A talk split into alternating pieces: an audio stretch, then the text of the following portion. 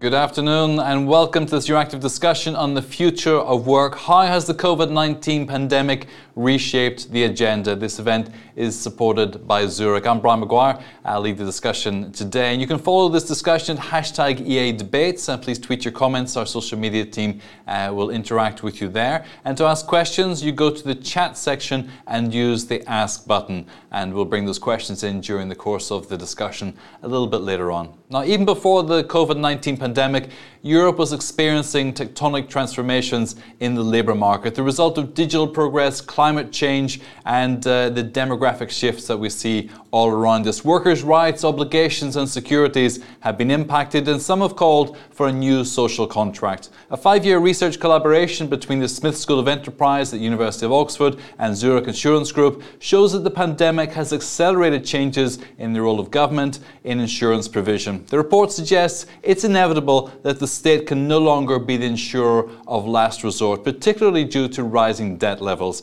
New partnerships should be developed between governments, employers, and benefits providers to protect workers against the enhanced risks of a post pandemic uh, economy. We'll discuss these issues and others, but first, I'm very pleased to welcome our keynote speaker for today, uh, Joost Korte. He's the Director General at uh, DG Employment at the European Commission. Great to have you with us, sir. Thank you very much. Floor is all yours. Can you hear me? Yes, perfectly. Yeah. You're good to go. Okay, very good. So thank you very much, first of all, uh, for uh, for inviting me to this uh, to this conference. And um, I very much agree, actually, Brian, with what you just said about the uh, the short summary about the real issues uh, at stake. And my first point, therefore, would be to say that um, we've been dealing with the new world of work for for quite a long time. Uh, it's not that we are discovering this in the European Commission since the pandemic. I think rather more uh, the pandemic and uh, is a bit of a pressure cooker that uh, accelerated the, the, the, the, trends that were already ongoing for a long time and that made it even uh, more important for us to deal with these issue, issues uh, very, very urgently. Um, remote working, our consumer habits, like e-shopping uh, have of course changed uh, quite, quite fundamentally through the pandemic and we need to really look seriously at, at the consequence that this has for businessmen, businessmen and individuals. Um, in fact, a majority of Europeans um, discovered remote working only in 2020. Uh, only 5%, according to our data, of Europeans teleworked in 2019, and close to half of them did this last year according to our survey. So that in itself, I think these figures are very, very, very telling. Of course, it allowed us to uh, reduce the negative impact of COVID-19 on our health and our healthcare systems, and in many cases, it also brought other benefits. People have certainly also enjoyed having less commute, commuting time and have been able to manage much better their personal and professional uh, commitments. So there are definitely a lot of benefits to this. But we also have serious reasons uh, to be cautious, as prolonged teleworking um, on such a large scale, which will potentially continue also after we have left the crisis behind us, raises also a number of new questions. Uh, a central challenge is, of course, the impact on work-life balance and the blurring boundaries between work and private life, which can have a negative impact on individuals and their families. The permanent connectivity, lack of social interaction, and increased use of ICT also risk bringing about increased psychosocial and ergonomic risks, which pose both a public health and an economic risk. I can I can see this myself as well. I'm the Director General of, uh, of DG Employment. We have about 1,000 people staff, and while I'm extremely pleased by how uh, my colleagues have been able to deal with the crisis, and, and I think the, everybody will have seen that the output of the Commission hasn't at all suffered uh, from the crisis. I do see a number of quite um, uh, tricky and risky developments among the staff. And we can all see, I think, those of you who manage people, that there are serious risks that we have to take very, very seriously. I also think that over time, the fact that um, we have so few uh, interaction, um, uh, physical interactions in the office, risks also to reduce the, the sort of creativity of the workplace. And that's also something we need to look into. Uh, all of this is in a way crystallized in platform work. Um, when we look at, at platform work, it has rather reinforced, uh, the pandemic has rather reinforced and highlighted our need for action. Again, let me start with a few figures. The size of the digital labor platform economy in the European Union has grown almost fivefold from an estimated 3 billion euros turnover in 2016 to about 14 billion in 2020. Food delivery services are up by 125% in 2020. Uh, ride-hailing services have gone down. When we think about the platform economy, I always try to start with an optimistic assessment, because it is fair to say that platform companies bring innovation, they create new jobs, and they enhance also, I think, the competitiveness of our economies. They provide additional income to many people, and the most important thing is that they also provide access to certain groups of our societies that otherwise find it very difficult to enter the labor market. So this is a positive development, which we should support. But there are also downsides. Platform work may result in precarious working conditions and inadequate access to social protection. This is, I think, the old logic of the European Union's intervention. We are in favor of these new developments, but at the same time, we also need to make sure that uh, the minimum rights that apply to other sectors of the economy are also applicable to platform work. Um, how do we then approach these challenges, uh, finally? Um, firstly, we obviously want workers and companies to take this digital turn successfully together. Europe will only be able to innovate and be competitive with modern businesses and workplaces. And this is why the EU Recovery Plan, supported by NextGenerationEU, um, together with the funds uh, that are available for the coming years, puts a very strong focus precisely on digital transformation investments. In fact, under the uh, recovery and resilience plans, there is a legal requirement for member states to spend at least 20% of their national envelope Uh, on the digital transformation. So that was the first point. Second point, we also want to empower people. Today, nine in every 10 jobs require digital skills. Tomorrow, an increasing number of jobs will require green skills. And if we want people to learn new tasks or change jobs, we have to make sure that they can enjoy a right to be skilled. This means investing now in education and training, as you will have the opportunity also to discuss later later today.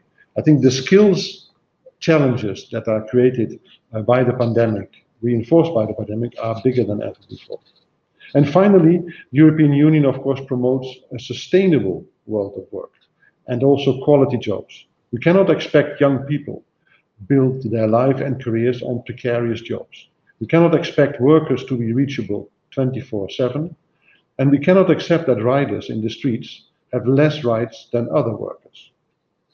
Um, that brings me to uh, finally to a couple of specific initiatives, in particular on the platform work, where you know that uh, President von der Leyen already committed to an initiative. We are working on this together with the social partners. In fact, um, on the 15th of June last week, we launched the second round of consultations of the social partners, and we now humbly wait for the outcome of that uh, process, which is uh, scheduled for September, and then we will take it forward. Uh, it is clear from our assessment of the situation, but also from our discussions with the social partners, that there are a number of issues that need to be addressed. First of all, the employment status of platform workers. Secondly, also the transparency of decisions made by algorithms. And finally, also enforcement and social dialogue. And this all in an area which is, of course, extremely uh, cross-border oriented. If we look at the developments on the ground in the sector, we see about 140 uh, court decisions by now in different member states of the European Union on the issues that I just mentioned, and they come to different uh, solutions and a different outcome. And this is, I think, um, a real problem also for the further development of the sector. It's not easy to build a business model that is cross-border when you are confronted with different case law from different member states. And That's also, I think, a real encouragement for the European Union to act. So I think, uh, Brian, with this, I would like to uh, hopefully to end and hopefully giving you a bit of the, the framework of the discussion as we see it from the point of view of the European Commission. Thank you very much. Joost, thank you. That's a great uh, overview of uh, what we're going to discuss today as well. I think all the, the key issues have been hit there. So thank you for that. You're going to stay with us for the panel discussion and for the Q&A as well. So let me just introduce the, the rest of the panelists for today. We have with us uh, Dragos Pislaru. He's a member of the European Parliament from Romania and member of the Employment Committee in the European Parliament. Good to see you. Uh, Mireia uh, she's a member of the Employers Group at the European Economic and Social Committee. Very welcome. Uh, Mihai uh, Palimariciuc uh, from the Policy Analyst at the EPC. Great to have you with us. And Alison Martin, Chief Executive EMEA at uh, Zurich. Alison just had her second uh, COVID uh, vaccine, so she's a little bit under the weather today. So we really appreciate the fact that you actually made it on, on today, but we'll go, go easy with you on, on the questions. So I'm just going to ask each of our panelists to do just a, a, quick introductory remark, and then we'll get into discussion as well. So Dragos, you want to kick off? Absolutely. So thank you so much, Brian. I would like to greet myself, uh, Director General uh, Joost Korte. Um, first of all, I would like to thank Euractiv for the invitation and to share with you my thoughts on such a crucial matter for you citizens as the future work is. I'm actually really delighted to be here with you. We are right now finding, uh, finding ourselves at a turning point. I think that the pandemic, we can say that it's actually put our worlds upside down with repeated and prolonged lockdowns with restrictions in, I think, almost all the fields of our lives, with a profound impact on our work life. So we have right now two possibilities. We either make the most out of this moment and we build the much needed resilience, that is the buzzword of today, that will allow us to face the you know future challenges affecting our member states and the union. Or the bad part would be to, to fail and sit by watching uh, as our democracies erode, and as people are left behind uh, and the politicians will just tap their fears and uncertainty. And I would actually say that we are well prepared to, you know, to, to do the most, to make the most out of it. And as a co-rapporteur of the Recovery and Resilience Facility, I really believe that we have actually taken a first step in the right direction. We have a tool that will allow us to come back stronger and more resilient. We cannot afford certainly to delay action. We have the opportunity right now for renewing this European social contract that you have actually um, mentioned as well, Brian. And the future of work is at the center of Europe that is actually forward looking, a Europe that is fair and competitive. And we need this social contract to reflect, you know, through, uh, you know, uh, the economic um, development and entrepreneurial and prosperous Europe that puts European citizens at the core of its existence and provides access and opportunity for well-paid jobs, allowing an independent and decent living. That's actually what we we should focus on a Europe that is competitive and innovative, where people will not be left behind. Um, and, and Europe, in which the private sector works close with governments, um, so that the companies and businesses flourish alongside their employees while creating jobs and prosperity for all European citizens. That would be the vision that I'm uh, willing to defend here uh, in partic this particular debate. Thank you. Thank you, and defend it you will. So fair and competitively. Uh, so Mireia Mencheva, the floor is yours. Just a quick introductory remarks. Hello, uh, I would also start with my thanks for being here and for you organizing these very topical issues. But as you started yourself, uh, it's uh, the world of work. It's uh, this is not a new topic. What's the future for, for, for the world of work? But what's the difference with this COVID crisis? Uh, this COVID-19 hit us overnight, literally, and it caused an unprecedented health crisis so the efforts of governments to limit the consequences of this health crisis have led us to economic crisis and uh, uh the GDP have dropped to levels that economists compare as the Second World War. So uh, the term new normal appeared and uh, many believe that the world will never be the same after this pandemic. But would this prophecy become a reality and to what extent uh, we are about to see in the following years? So I think one year after the pandemic, we already uh, can make some conclusions in order to uh, prepare for similar future shocks. Uh, serious deficits of the welfare system have become uh, very visible due to reasons we, we all know. And uh, millions of companies had to adapt the way they operate uh, really overnight. And switching to telework that was not planned was really a challenge to both companies and uh, employees. and it's uh, really important how we would proceed from now on. But uh, COVID only accelerated uh, the things that were coming uh, uh, each anyway. So thank you very much. so much. Uh, Mihai Palimariciuc. Yeah, thank you very much, Brian. I already see uh, a lot of agreement. We all recognize the fact that the problems were there before. Um, and it's important to recognize also that the agenda for a progressive future of work was already there as well. Um, and it rests on two pillars competitive labor markets with high skilled workers and social protection systems that are uh, sustainable and that reinforce that uh, labor market. COVID, uh, I'm not going to repeat it, accelerated many trends. It increased government indebtedness, but at the same time, it kind it also uh, revealed the importance of social protection, and it, it revealed that governments can act quickly. Uh, right, they extended social protection schemes to the self-employed when they wanted to, and that was a big um, course, a big change of course. So right now, what we see and what governments have to do is to seize uh, the day and to put uh, in place support for upskilling, for reskilling, and to rebuild the deteriorated uh, safety net. Much, Alison Martin. Thanks. So maybe I'll just try and add a different lens and perspective to it. So very much from a business perspective, and I think we firmly believe that businesses have a really important role to play, and not only they can, but they should um, support the mental, social, physical, financial well-being of their workers, regardless of the nature of work. To the Director General's earlier comments around kind of the rise of the gig workers, I think the onus is really on on employers to also support. It's all well and good asking governments to put in place reskilling initiatives, but I think we need to recognise the important roles that, that businesses have, and they must step up to that. I think they need to provide uh, career paths that work with the increasing levels of automation and digitization we see. We need to be employing apprentices. We need to be bringing people who are most hardest hit by the impact of COVID 19 into the workplace. And we should be disclosing what we're doing. So there's a lot of focus in ESG on the E. We need as much focus on the S as we have on the E, so that investors and other key stakeholders can actually compare what each business is actually doing. Um, are they walking the talk? I think I mean there's already in the opening remarks been comments around labour market policy to, to to reflect the changing nature of work, and I think that is really important. I'd add it, that government can, through actions, through very strong nudges, whether it's things like auto enrollments or whether it's tax policy, can also strongly encourage both companies and individuals, importantly, to provide for in the event that they have loss of income, whether it's during working life or whether it's in retirement. And I think insurers, we, we have an obligation to make it much easier. So using the tools that are creating some of the challenges, the digitization, actually we should be able to make it much more straightforward for both corporates and also for individuals to get access to the kind of protections that they need.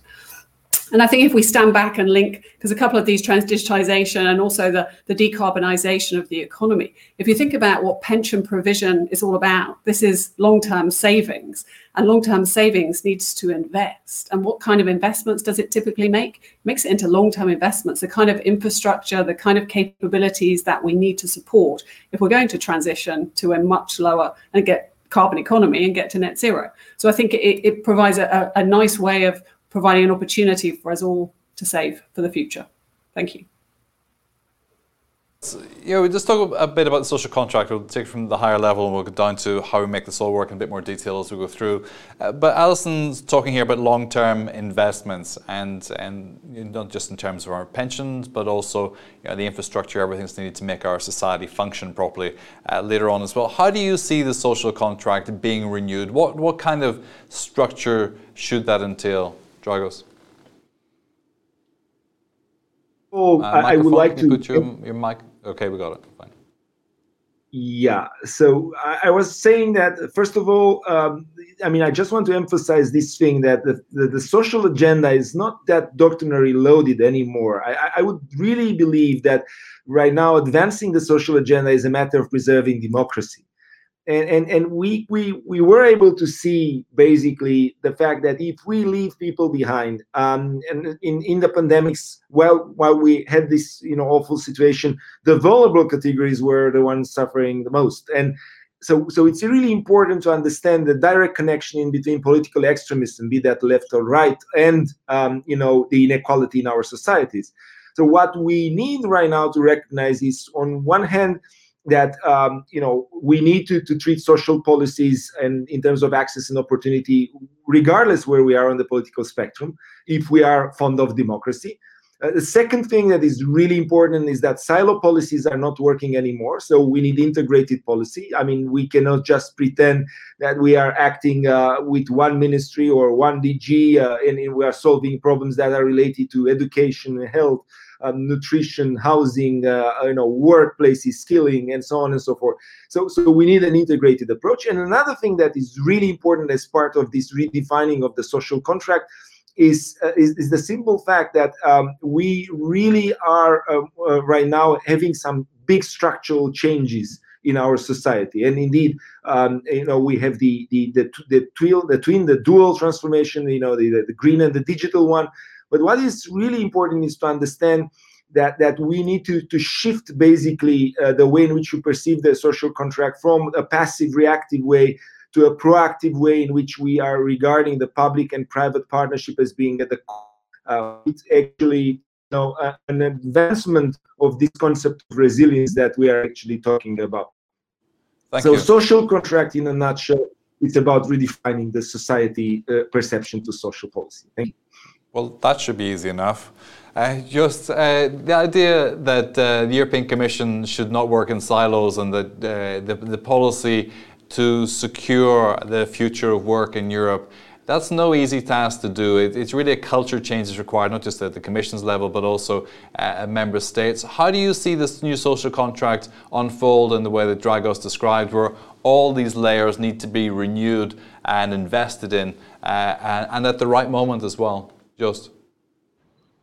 Yes, it's never easy. Nothing in the European Union is easy, uh, Brian. Uh, and we're paid for this to make it work nevertheless. And I think uh, together with the Parliament and the Council, we're actually uh, quite successful. I'm, I'm, if I look back at everything that was done over the last year, it's absolutely stunning. And I, if you'd asked me a year ago, I never thought we would be where we are now.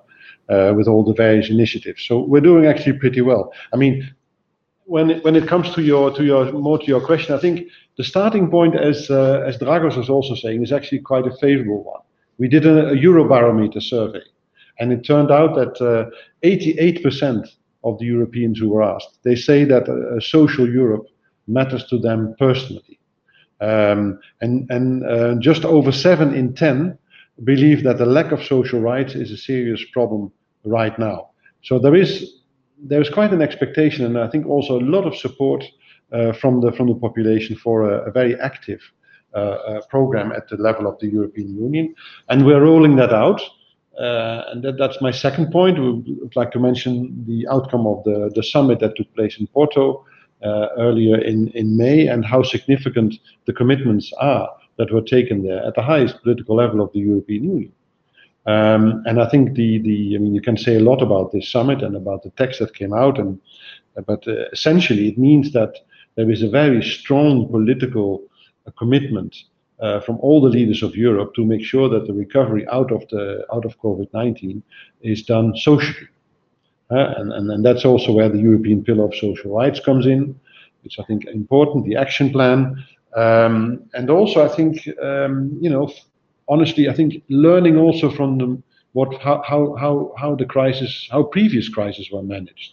And I think uh, politicians very well realized that there was an enormous cost um, uh, by, uh, the way the way this was done after the financial crisis, and that we should not make that mistake again. And that this does indeed mean that the state needs to step in, and that also the European Union is there to support them. Okay, Alison, the, the idea that the business and government are uh, distinct entities when clearly they're not. This, there has to be a harmonized approach here as well. You know, the economy, businesses simply will not function unless uh, all the conditions for growth and, and competitiveness are there, whether it's in the education system, whether it's in the healthcare system as well. So we need to get all, all these things aligned. Where do you see the necessary investment uh, now? Where do you think the European Commission should, should really be laying the foundation for future prosperity? That's a very big question. I, am going to struggle to actually say that I think um, you, you, probably need me to be controversial, but I actually think the agenda that the European Commission has is a very good agenda. And we very much support the tracks of focusing on digitization, focusing on the green agenda. So, uh, particularly when we look at where's the recovery fund money going into, uh, we would very much agree that is exactly where we need to be investing in. And obviously, that goes from education at the youngest ages through to what are we doing with reskilling of, of employees so that they're also relevant. I mean, Brian, I think in your, your remarks, you were, you were making the, the comment that actually it is about uh, and workers need to have capabilities in, in a multitude of different skills now. So, the obligation, I think, is very much on us as employers to make sure we continue to make our workforce fit for the future. Uh, and to the, the social contract point, I, I think that employers do need to have a new social contract with their workforce, that it's not just about automation and digitization and oh what's the role for the workers? It can't possibly be that. It needs to be about how do we bring our employees along that journey of the transformation that we're going to need to make in all industries and so that we can equip them for the for the future roles that are necessary. So i i, I can't say as i disagree with the agenda. So i actually uh, we positively support the agenda that, that the european commission and european parliament are pursuing. Thank you.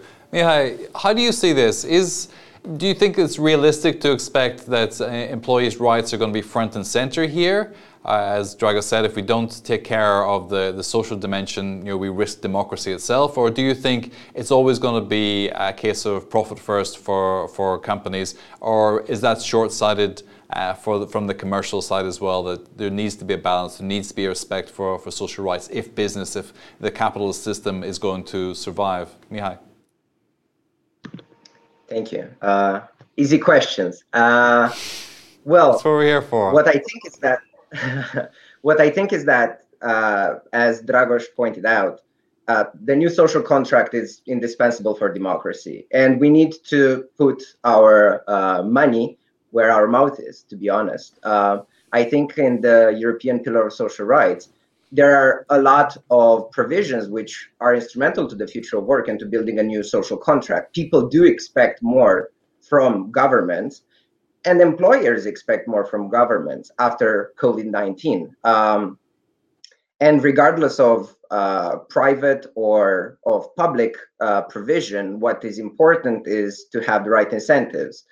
To be honest, governments do need to make certain things mandatory. There needs to be a mandatory and uh, gaps in coverage in basic insurance, such as sickness or income protection, need to be reduced to increase sustainability. So it is about costs and it is about the economics of it. It's just that governments need to um, to realize the importance of these rights, of these social rights for the population, for their democracies, and for their economy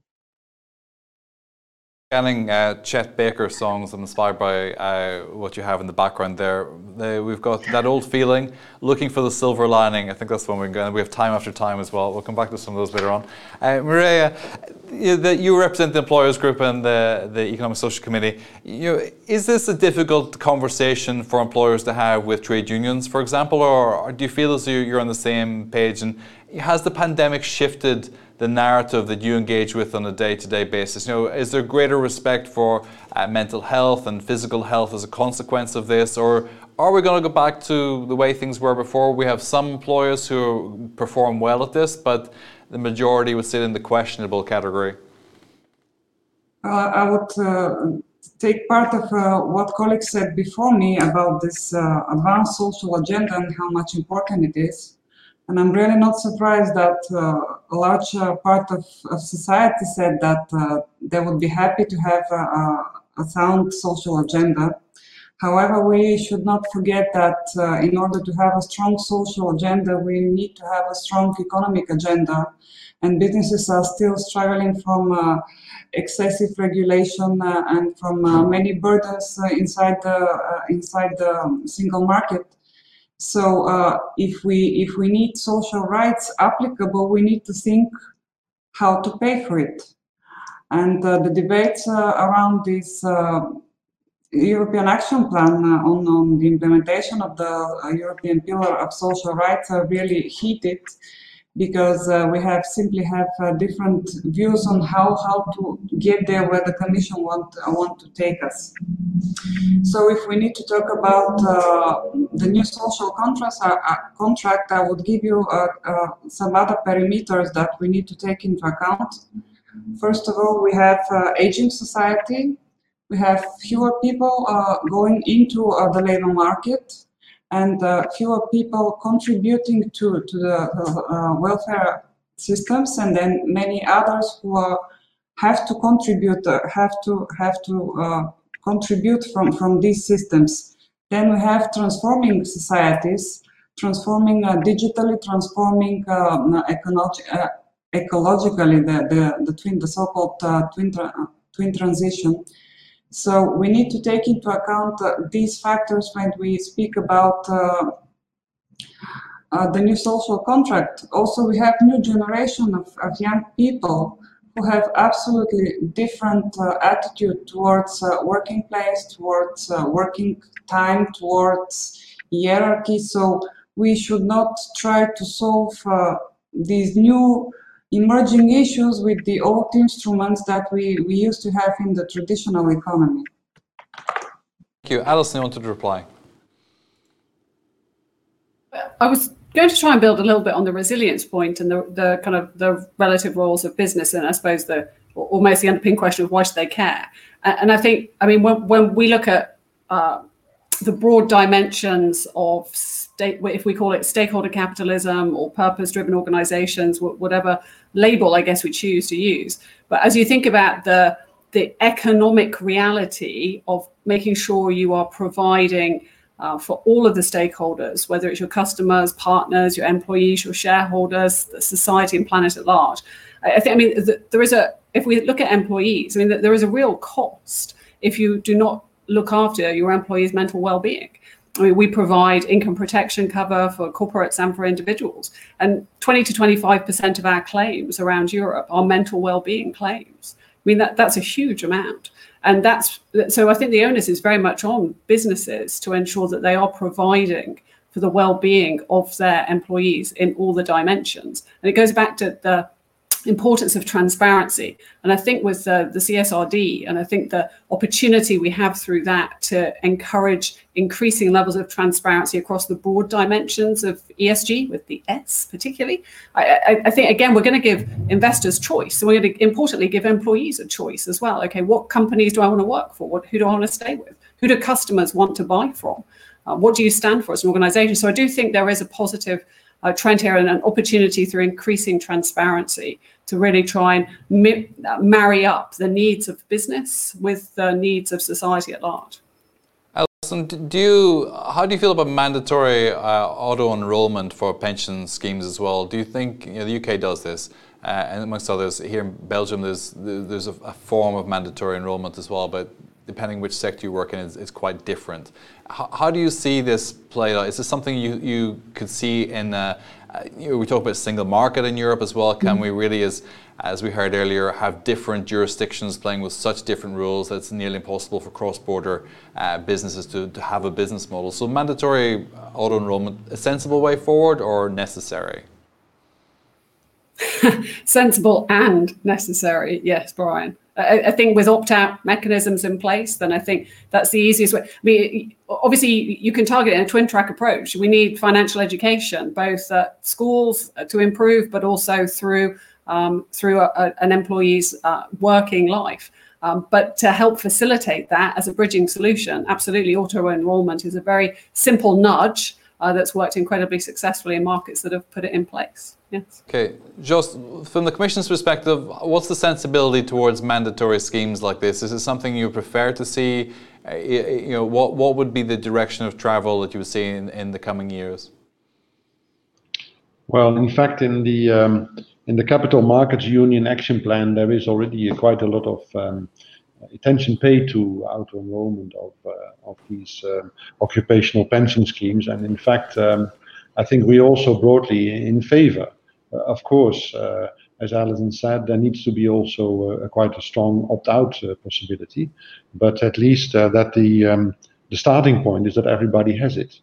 I think we would we would see that as a very positive development to to build up a proper pension for your old age and also I think uh, bro very broadly to help uh, the European uh, Capital Markets Union from, from being created. And it's also a lot of capital that is generated and that can be spent and invested in our future prosperity. And just this as well, in terms of uh, the single market dimension, uh, would, uh, if you take a broader view of this as well, is it necessary this accelerates uh, across the whole of the European Union at the same time, or is this simply a matter of competitiveness? Those uh, member states that uh, implement these kind of schemes will be better positioned and be more competitive in the future. Just. Well, I mean, that, that's also quite a difficult question to, to answer in, in, in a few words, but I think there is definitely a relationship between the two. I mean, if you have a well-functioning uh, pension system uh, uh, and you have, um, uh, uh, that, that, that, means that, that, that, the country has also the potential to invest uh, in the, the contributions that are made in, in, in the growing parts of, of the economy. And if that is made, um, or if it's also made easier to do that in a cross-border way, I think at the end of the day, it's pretty clear, looking at the economic studies, that everybody will profit from it, not just the country concerned, but the whole of the European Union. Okay, Dragos, you, the idea that we uh, should retire early or that we should retire at, at 65, is this something that belongs to the previous generation? Is this, should the next generation expect that they should be working longer but working in a more flexible way? And should the, the pension contribution system, the social welfare system, help them do that? Yeah, I mean, uh, what we're we what we should work for is a sustainable system. That means, uh, I mean, I I mean, we can start working on financial education so that people are going to understand that the public systems may not actually be the, the only ones supporting their pension. Um, in Europe, uh, and, and, I'm actually the rapporteur on the implementation of the pan-European personal pension, um, you know, which is related to the third pillar of the pension system. And, and, and then again, this can create opportunities uh, for, for investing your, in, your, in your private pension, uh, which is a non-occupational one obviously when when it comes to occupational pensions in the public sector i mean we are right now in a situation where we don't have too many options. We can either prolong the uh, you know the retirement age um, we can uh, more or less look around and, and see if there are you know exceptions um, you know uh, going on for different categories um, that are exempted or they have their own uh, special pension systems and, and obviously uh, or rules and, and obviously we need to, to figure out if they're if those are sustainable or not but generally speaking, I, I believe that uh, indeed it will be a, a question of uh, both uh, more or less diversifying the sources for revenue and for pensions uh, uh after your active uh, participation in the labor market, and at the same time, indeed, would be a question of you know postponing a little bit your retirement age as things are looking right now. the the demographic pyramid right now suggests that we are in dire need of reconsidering the sustainability of pension system uh, uh, across Europe. And I, I, doubt that there are very many countries that actually afford not to do any kind of reform. And by the way, the RRF is allowing, um, you know, exactly that these particular changes. And there are many, there are several member states uh, using the uh, recovery and resilience facility money for these particular reforms, as we are talking there about reforms and investments. Thank you. Mihai.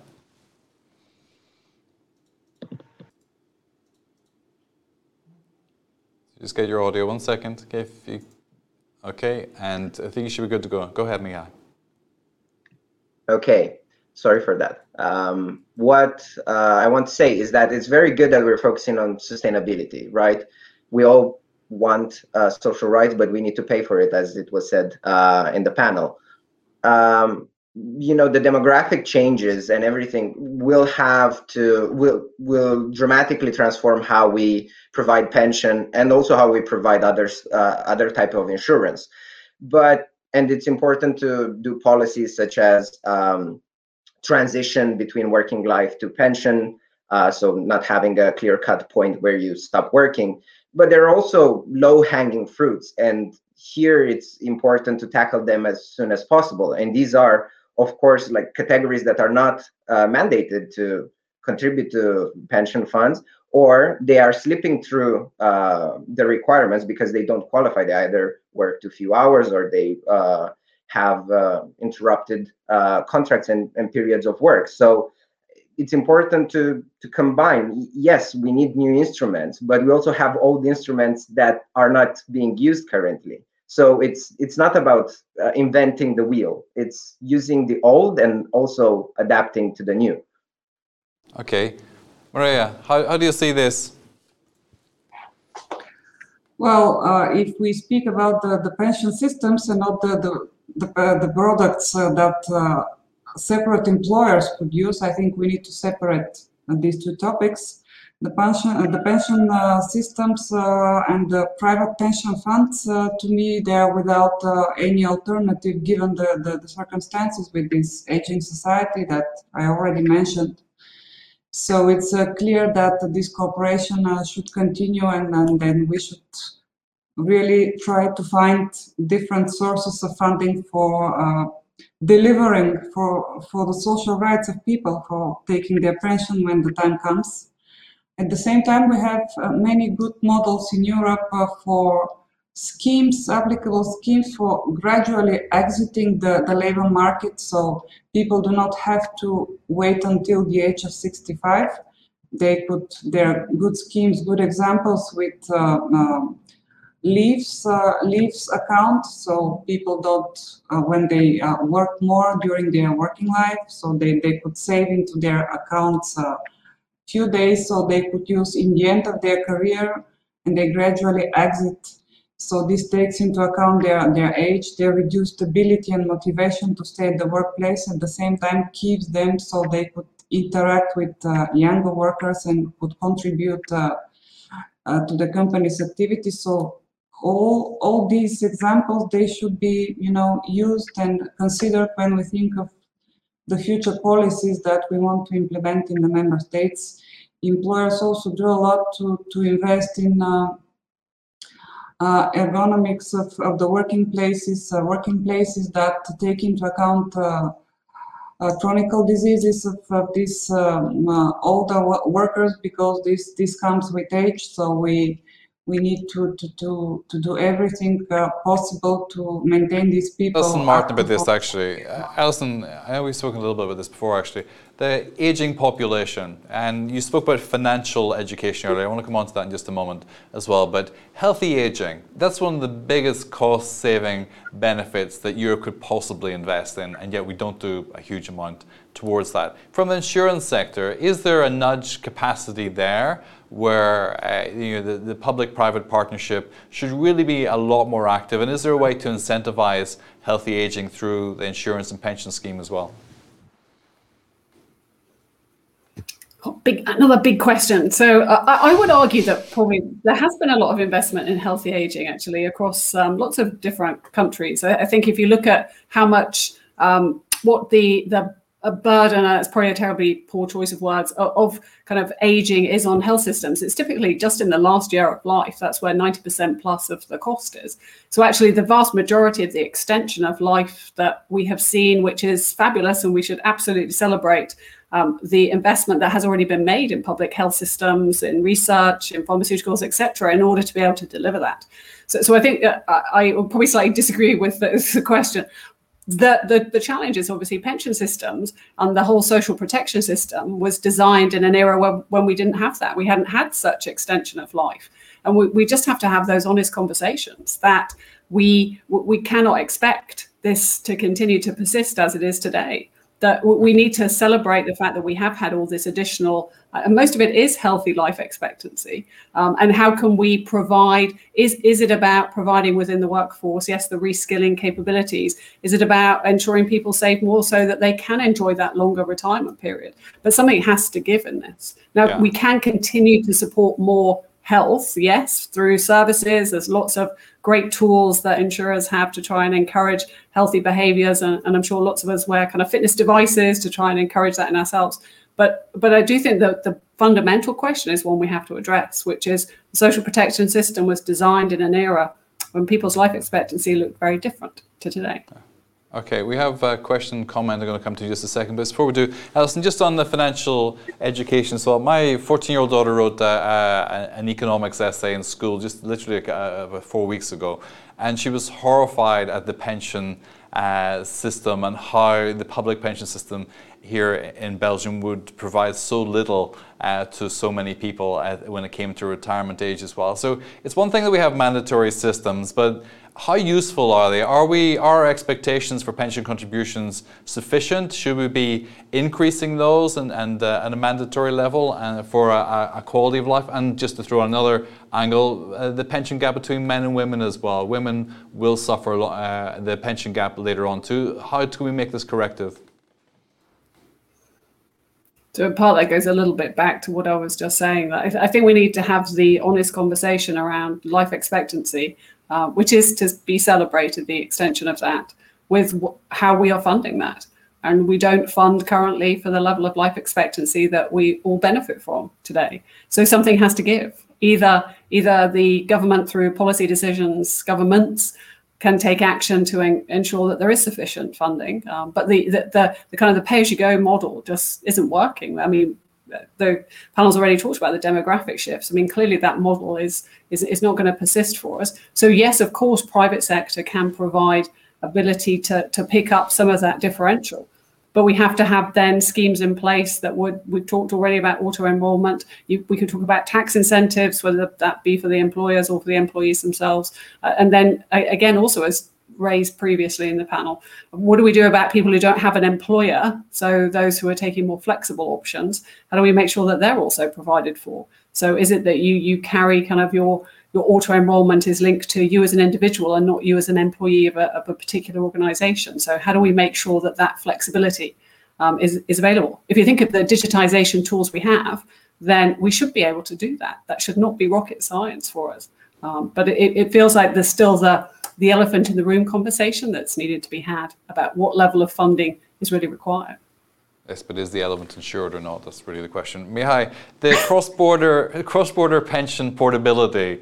Um, you know, this, this strikes me as something which, just like Alison said, we're living in a digital age. How on earth can we not have a portable pension which is digitized and the moment we step into uh, to work in another system, it can be automatically cal- recalculated? You know, if Google were doing this, they'd have it done yesterday. Should the European Union not be at this yet, Mihai? Did you unmute yourself? Well, we're gonna have. Go. Yeah. Uh, so I would I would love for uh, Mr. Korte to answer this because he's going to in just a second. Don't you worry. Social security pass. So uh, I'm uh, excited to see what uh, is prepared uh, on that front, and then I'm gonna I'm gonna comment. Just he set you up. Uh, indeed, he did. Yes, and I'm not even in charge of that file in the commission. I mean, I'm I'm doing DG employment. I'm not doing DG uh, DG FISMA. But okay, no, I think, uh, I mean, for me, obviously, uh, working for the European Commission, we are very much in favor of uh, cross-border mobility of pensions. I mean, I think the systems today are are quite outdated, as indeed is true uh, for the other points that notably uh, Alison made. And I think um, what I could add here maybe is I think that the, the government interventions that took place on a massive scale in the in, as a result of, of the of the pandemic uh, and the fact that they were unable to make a distinction in the aid for those who have a, a formal contract of, a, of an employee and the independent people, the self-employed, I think has made a lot of people think. So, uh, notably the finance ministers, because they are actually bailing out uh, many people uh, uh who are on a self-employed, uh, working on a self-employed basis, and therefore didn't contribute and many of the social uh, benefits that they now profit from. And I think this has made them think, and I, and I, and I agree very much with what said that the, the, this sort of distinction between worker or, or, an employee and a labor contract on the one hand and the self-employed person is getting uh, ex- excessively difficult. And we are still in the European Union, I think, also very handicapped by that because we have we are working on a treaty that is really reflecting the economic reality of the 50s and the 60s. And we cannot legislate on on self on self-employed people. Uh, we are working under a title that's called uh, labor conditions, working conditions, but they're only for the for the employees. And this is actually one of the biggest issues we're having. Uh, will also sort of a, real issue for the for the platform work initiative, where there's the same distinction. But, but I mean, going back to the question, though, I don't want to duck the question, though, I, though, though of course, Mr. Pislaru is the real expert, I think, in the panel. He has, the, he has done all this. So I'm happy to pass uh, on to him, but I'm in favor of much more cross-border mobility for pensions. Huh? That's for sure. Dragos, quick comment on this. Yeah, I mean it's it's kind of weird because I'm actually dealing in econ about you know with the pan-European pension. I'm dealing in in EMPL with uh, you know the coordination of social security system with 883 and the 987. Um, so I will try to answer briefly. Indeed, um, I think that portability is is a must. I think that it's right now it's outrageous that people in certain member states are waiting for more than two years to actually get their pension rights, and not a, not a, not all times they are actually getting everything that they should so I think that we are going, you know, in a good direction with uh, with uh, with those uh, with, with, the issues related to to the coordination of social security system. Uh, although although the file is not done yet, and we are still, you know, struggling a little bit um, in the trilogues, I, I, I do believe that um, the, the digitalization will make a difference, and that's actually a very important thing indeed, as Mihai has hinted, the European Commission is very active in you know pushing the digitalization process and the the the uh, EID and the, the and the the pass that are actually you know two of the initiatives that are right now uh, put forward are going to help a lot tremendously. Um, by the way, uh, talking to Alison right now, indeed, digitalization has actually helped a lot, and this is one of the features that is is more or less reshaping the uh, insurance industry throughout the world right now. The fact that they, they can actually tap and you know segment better the market, understand better the needs of the clients, and have them as uh, you know at the fingertip with you know accessing products. But just an additional point on on on what we are talking about, the elephant in the room here indeed, I mean, as an economist, things are quite clear. I mean, you have a dependency ratio that is the number of people that should um, be uh, you know retired and, and and and supported by the pension system and the ones that are going to pay the money. And indeed Alison has hinted that the pay as you go system is not functional. And this is not because the governments you know don't want you know the system to be functional because you know the system is not sustainable on the long on the long run. So what we need to do and and I, I i heard you twice brian suggesting that you know there is an issue of financial education and there is we need to have people aware, be that entrepreneurs or self-employed or be there, uh, you know, uh, workers. They, they need to be aware of the fact that the public system cannot right now, as it is, you know, more or less scatter their pension, uh, you know, in a in a satisfactory satisfactory uh, way. So what we need to do is more or less to insist and you know work together, both public and private sector, you know, to ensure that we have this awareness before we are entering the labor market or you know the the professional life. And and it's really crucial to to to create right now a paradigm shift and you know allow the younger generation to be able to uh, you know um, afford to, to to retire uh, after their professional life by allowing them you know and, and, and enabling them to access products that will actually do that. So this is a private okay. public thing Thank you. Um, quick uh, comment from Pave, who says, very important remark from Dragos that we cannot work in silos anymore, but we need cross-sectoral cooperation. Thank you for that. And let me just go to a couple of questions. One here from Nuno. Nuno, maybe, uh, maybe you want to take this one. Um, I think you touched on this a little bit already. Do you anticipate increasing policymaker regulation on remote working in the European Union? So do you increase do you anticipate increased policymaker regulation on remote working in the European Union?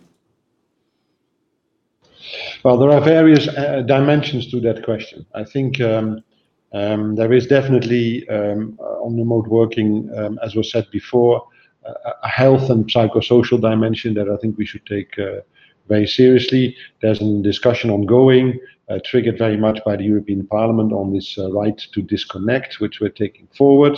There was an own, an own initiative resolution on that point, and I also see in many member states that, in fact, the legislator is dealing with this in, in various uh, shapes and forms. So we have to see whether we can contribute to that at the EU level.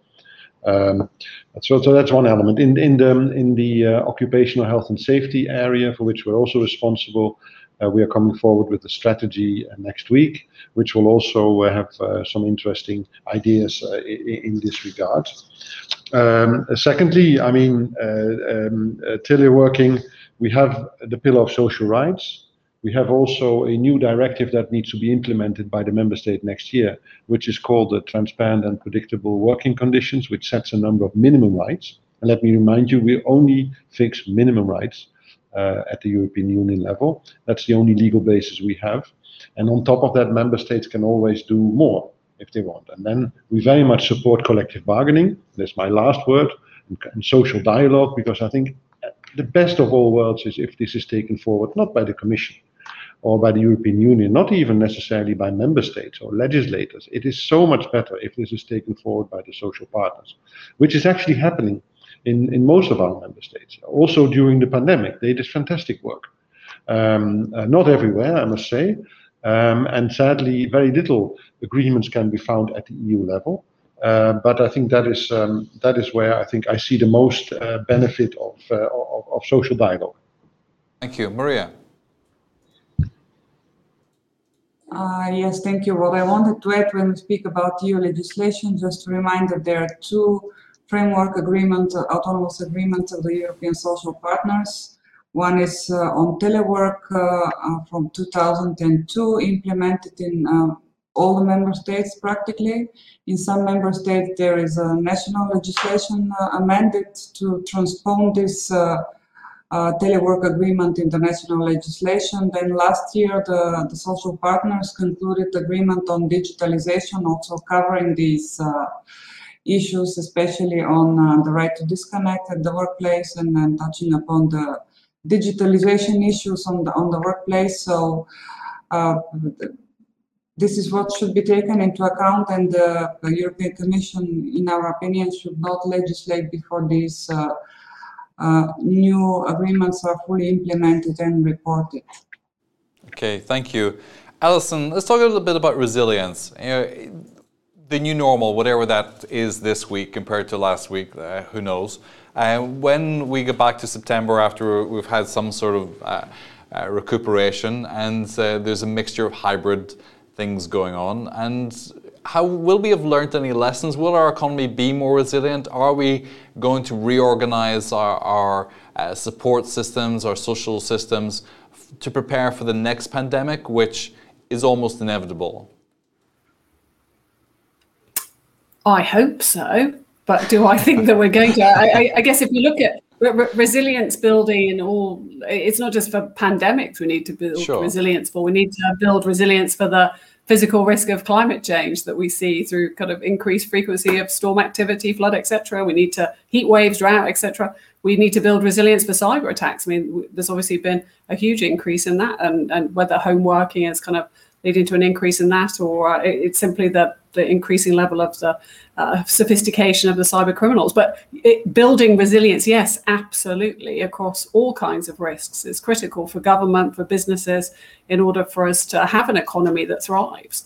Um, be, but the the trade-off cost of that, I mean, it's always the same debate. Um, I mean, if I we look at natural catastrophes and more than 90% of the money goes into post-event recovery in natural catastrophes. Yet, uh, all of our research has shown that if you if you invested a dollar uh, in building resilience, you would save five in post-event recovery. So, so I mean, the economics is simple. Yet, of course, we have to.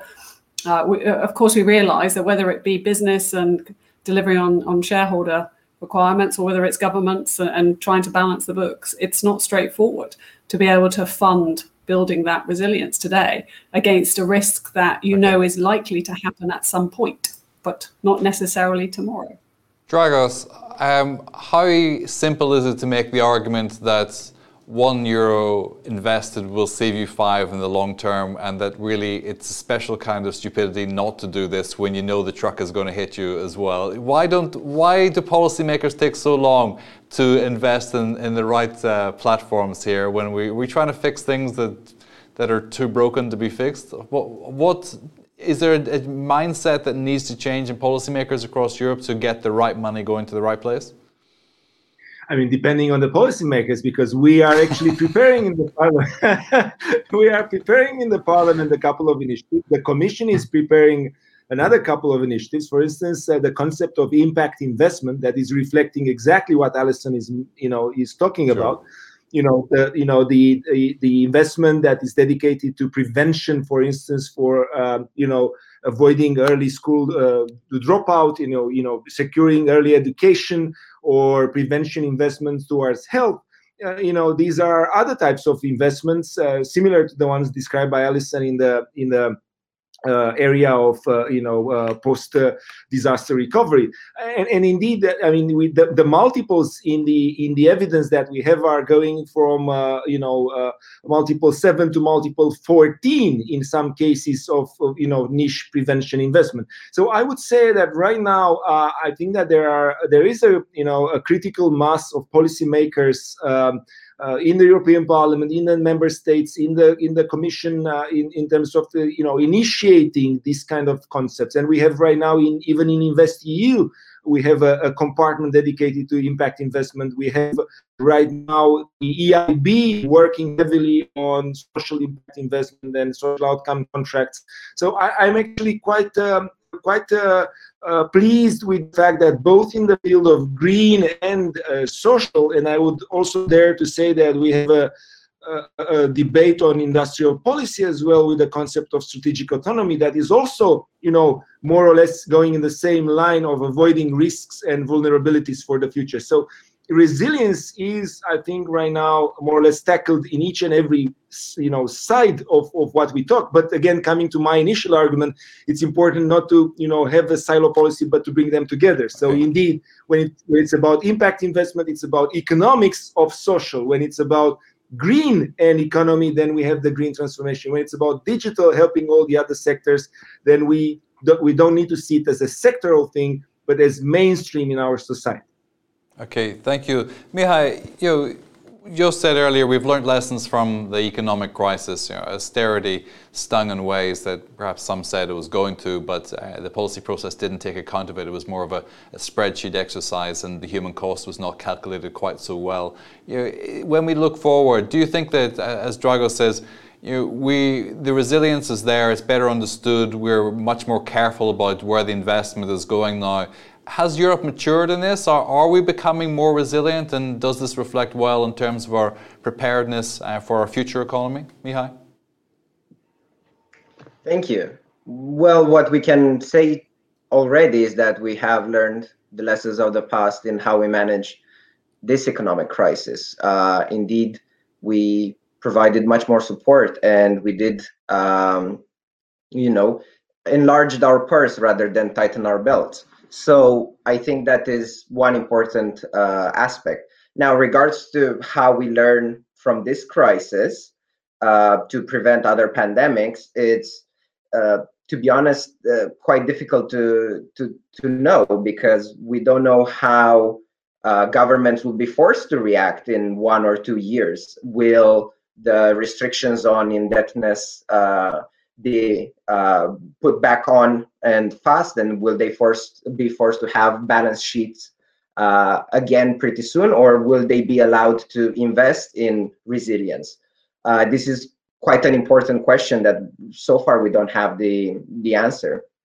Uh, but Chet I Baker has the answer. He said, uh, "Do it the hard way or lament." Two more song updates.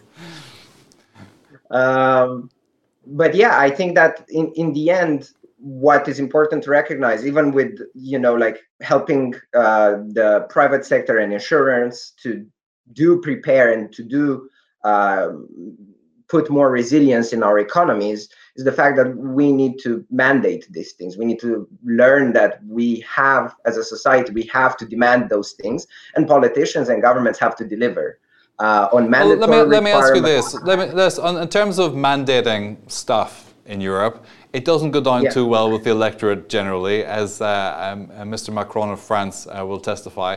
And the idea that you need to bring the constituents with you when you do this, that they need to understand why it's been mandated, what their buy in is, and you have to have the equity there. It must be a sense of fairness and proportionality across the whole of society. That's a big ask, isn't it? You, are you optimistic that Europe can balance this, Mihai?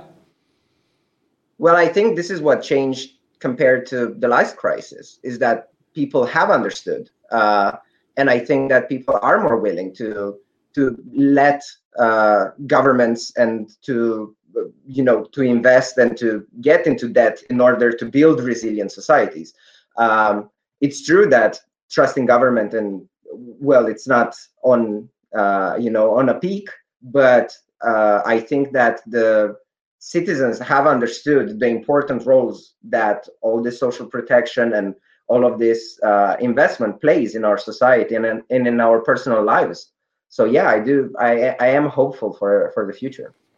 Thank you. We have a question here from uh, Troyan, um, which I'm tempted to ignore, but I'm not going to.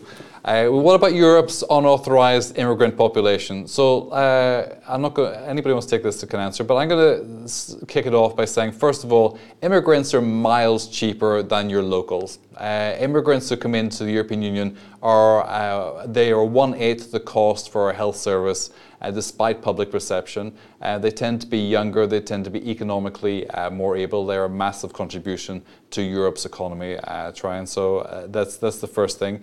Um, that they're unauthorized. Well, there are lots of reasons why there are refugees um, or economic migrants in Europe as well and uh, maybe we should make uh, better use of them. Uh, perhaps anybody else want to comment on that? Do we have uh, or is there a way to integrate those undocumented within Europe into the system and, and uh, uh, do as President Biden is trying to do as well, provide some form of uh, dreamer's approach uh, to the European ideal as well? Dragos. Yeah, I mean, we've done quite a few things about you know cross-border uh, workers and seasonal workers, including you know migrant workers, uh, even during the pandemics when we've seen cases uh, that were, were actually showing that you know uh, these type of workers are actually critical. Uh, so despite the you know nationalism that is actually trying to say that that these people are actually taking the jobs of the locals, I mean, during the pandemic, we've seen that they are intrinsically, you know, um, inter, you know, so, so important basically for, for the economic uh, development of, of, of Europe. So I would dare to say that there are lessons that we've learned from the from the crisis as well. Mobility in Europe should actually be a cherished value, and we should protect obviously the rights um, and to be sure that that that that uh, we are not you know discriminating but on the other hand, I think that the lessons are there, and we are going to to to to to be um, needed to be open actually to to migrants uh, as well uh, because they are contributing basically to uh, you know to our success and prosperity in Europe. So I'm actually quite favorable to that, and I think that we've learned some lessons and we've already applied in uh, through both the Parliament and, and the Commission initiatives recently about this uh, study that we were talking about previously. You said the world has been shaken by COVID 19, but insurers, governments, employers are more aware of it and will uh, be better prepared for the next uh, crisis. I think the one made the, the remark earlier that you know we acted faster this time, and that was an encouraging sign. You know the speed of action. Uh, we did things that had you discussed them two, three years ago, you would have said no way is this going to happen in Europe and uh, Germany will put the brakes on everything. Are you optimistic that this learning curve, um, uh, the, the, shock of the pandemic has really put us in good position to deal with future uh, pandemics, future shocks to the system? Alison first, then Joost. Has it put us in great? So, if you want to be a glass half full optimist, then yes, let's, of let's course, you would say yes. let's be the optimist. Um, yeah, I, I, agree. We we would never have expected the recovery fund to have been put together. I mean, there, there's always been the talk within the European Union around North South and kind of the ability to really continue the integration model. And I, I think being able to have mutualization of debt is a is a fantastic step. So. I, th- I think the so if you're looking optimistically and then you look at the commitments ahead of COP26 and the focus and prioritization in the recovery of decarbonisation and importantly around skills and the future of work and the future of what are the skills that are going to be necessary taking into account the digitization trends we've been talking about. So i, I think there's plenty to be optimistic about. Um, uh, unfortunately we, we can see through history though plenty of times where um, optimism may have been um, overly uh, uh, overly rose tinted. So we also have to have healthy realism and make sure that we're bringing everyone. I think Brian, to your answer on, on the immigrant point, we, we need to bring everyone with us. We need to we need to make sure everyone really understands the facts. So it's less about beliefs and perception; it's more about facts. Thank you, Joost. Uh, how, how do you feel about this? Are we from where you're sitting? Are you confident that the speed of action, the lessons learned, not just from uh, 2010, but also from this crisis, that we're in uh, you know, institutionally better shape and capability to respond to future shocks? Yeah, uh, it's a very good question. I'm, I'm a bit in two minds about this. Um, I mean, first point, the, co the Commission last week sent in a paper about lessons learned from the uh, from the pandemic uh, with 10, 10 lessons which is now going to the European Council uh, uh, at the end of this week. Uh, and I think it's a pretty honest, quite sober assessment of where things went wrong at the start. And I think it's fair to say that everybody was unprepared for this. So it's in that regard, um, it's it's it's not bad to have a crisis from time to time, and it allows everybody to focus on the essential things, um, and that's what the pandemic uh, does and is doing. Secondly, there are more things. It's also, I think, this idea that we've been abandoned by the Americans under Trump, which I think is a real shock. That uh, I think does have uh, long, long-term uh, consequences on the way we think and how we see our role in the world. The world is becoming more and more dangerous. We have also Mr. Putin on our doorstep. We have uh, cyber attacks, as Alison said. Um, and I also think that in all of this, um, if I may say so, on a purely personal note, I think the fact that the United Kingdom is no longer a member state, in a way, makes it uh, sometimes a bit easier to to to to make uh, make these steps. I mean, I, I think the the departure is a tragedy. Don't get me wrong, but on on issues like uh, solidarity, uh, the recovery and resilience, if I may say so, resilience facility. I don't think this would have happened if they still had been here. We know very well uh, where they uh, where they came from in the past. Um, so I think it has really, really changed a lot. Uh, and it's it's this combination of all these factors, of which the pandemic is only one. And I always call it a, more like a pressure cooker, uh, which just put everything under enormous pressure and forced us to decide very uh, very quickly. Uh, and I think, and of course, I, I very much hope, and the Commission will do everything so that these lessons are not forgotten, and that we will certainly have to be much better prepared next time, because there will be another crisis. We know it's happening. And yet, we shouldn't forget that Europe was born out of crisis and has evolved continually, uh, surfed each uh, wave, not always effect, uh, to the best of its ability, but uh, we move forward continually. Uh, glass half full, Alison. Let's, uh, keep that.